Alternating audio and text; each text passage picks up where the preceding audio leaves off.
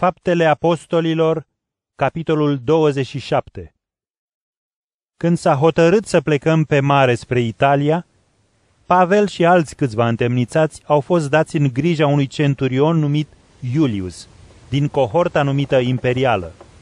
La Adramit ne-am urcat într-o corabie care urma să plece în ținuturile Asiei și ne-am pornit la drum, cu noi fiind și Aristarh Macedoneanul din Tesalonic. A doua zi am ajuns la Sidon, iar Iulius, purtându-se cu omenie față de Pavel, i-a îngăduit să meargă la prietenii lui ca să aibă grijă de el. Am părăsit apoi locul acela și, din cauză că vânturile băteau împotrivă, am pornit să navigăm pe lângă Cipru. După ce am străbătut Marea Ciliciei și Pamfiliei, am ajuns la Mira, în Licia.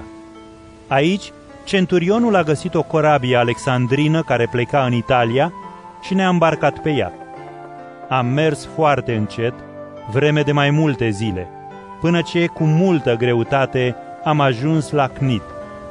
Fiindcă vântul nu ne slăbea, am navigat de-a lungul Cretei, pe lângă Salmona, am trecut foarte greu de ea și am sosit într-un loc numit Portul Bun, în apropierea căruia era cetatea Lasea. Trecuse destul de mult timp și călătoria devenise nesigură, trecuserăm chiar și de vremea postului, și din cauza aceasta Pavel i-a sfătuit așa. Oameni buni, după cum văd eu, drumul acesta va fi dificil și cu multe pierderi, nu numai pentru încărcătură și pentru corabie, dar și pentru viețile noastre.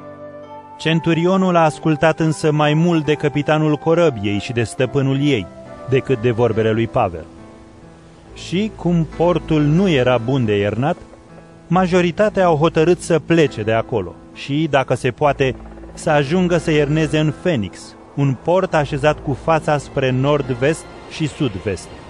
Începuse să sufle un vânt slab din sud, iar ei s-au gândit că își vor putea îndeplini planul.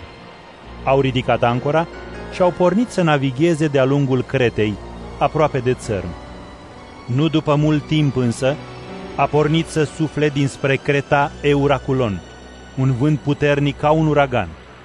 Corabia a fost prinsă de furtună și, nemai putând face față, ne-am lăsat duși în voia vântului.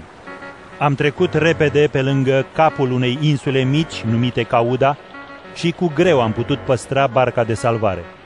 Au ridicat-o și au încins apoi corabia cu funii ajutătoare pe dedesubt pentru că se temeau să nu fie împinși spre nisipurile sirtei, au coborât pânzele și s-au lăsat așa duși de vânt. Eram izbiți puternic de valuri și astfel a doua zi au început să arunce încărcătura corăbiei. În a treia zi au aruncat cu mâinile lor și uneltele corăbiei. Cum nu se mai văzuseră nici soarele, nici stelele de mai multe zile, iar furtuna era tot mai amenințătoare, am ajuns să pierdem orice speranță de scăpare. Oamenii erau flămânzi de mai multe zile. Și atunci Pavel s-a ridicat în mijlocul lor și le-a zis, Oameni buni, trebuia să mă ascultați și să nu plecăm din Creta. Și am fi fost scutiți acum de necazul acesta și de pierderi. Dar vă îndemn, fiți cu inimă bună, nu vom pierde nimic, doar corabia. Niciun suflet omenesc nu va pieri dintre noi. Căci în noaptea aceasta mi s-a arătat un înger al lui Dumnezeu, al Dumnezeului căruia mă închin eu și al căruia sunt. Și el mi-a zis, Pavel, nu te teme, tu trebuie să te înfățișezi înaintea cezarului. Și iată, Dumnezeu îți dăruiește viața tuturor celor ce sunt pe corabie împreună cu tine.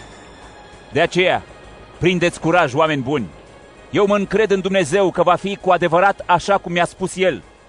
Și iată, trebuie să dăm de vreo insulă, era a 14-a noapte de când eram purtați de vânt prin Adriatica și pe la miezul nopții corăbierii au simțit că se apropie de pământ. Au aruncat frânghia și au măsurat 37 de metri. Apoi au navigat mai departe și au măsurat din nou, găsind 27 de metri. Temându-se să nu se izbească de stânci corabia, au aruncat patru ancore la pupa și se rugau să se facă ziua. Corăbierii au încercat să fugă din corabie și coborau barca de salvare sub motiv că vor să arunce ancorele și la prora. Atunci, Pavel a zis centurionului și soldaților, Dacă acești oameni nu rămân în corabie, nu puteți fi salvați. iar soldații au tăiat funiile bărcii de salvare și au lăsat-o să cadă. Înainte de ivirea zorilor, Pavel i-a sfătuit pe toți să mănânce și le-a zis, Astăzi este a 14-a zi de când continuați să vă îngrijorați și nu ați mâncat nimic. De aceea, vă rog, luați ceva de mâncare, căci va fi spre salvarea voastră și niciun fir de păr nu vi se va pierde, nici unuia dintre voi. Zicându-le acestea, a luat pâinea, a mulțumit lui Dumnezeu în fața tuturor, a frânt-o și a început să mănânce. Toți au fost încurajați și au mâncat. Cu toții eram în corabie 276 de suflete. După ce s-au săturat, au ușurat corabia aruncând grâul în mare, peste bord.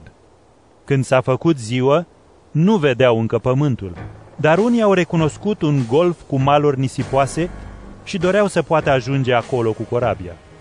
Au dezlegat ancorele, lăsându-le în mare, și în același timp au desfăcut funiile cârmei, au înălțat pânza mică în bătaia vântului și au început să se îndrepte spre țărm. Au ajuns însă pe un val de nisip între doi curenți, iar corabia s-a înțepenit. Prora s-a înfipt în nisip și a rămas nemișcată, iar pupa se sfărâma sub loviturile valurilor. Soldații s-au sfătuit atunci să-i ucidă pe cei întemnițați, ca să nu scape vreunul prin înnot. Dar centurionul, vrând să-l scape pe Pavel, i-a împiedicat și a poruncit ca cei ce pot înnota să se arunce în apă și să ajungă primii la țărm. Cei rămași s-au pus unii pe scânduri și alții pe alte resturi ale corăbiei și astfel, până la urmă, s-au salvat toți și au ajuns la țărm.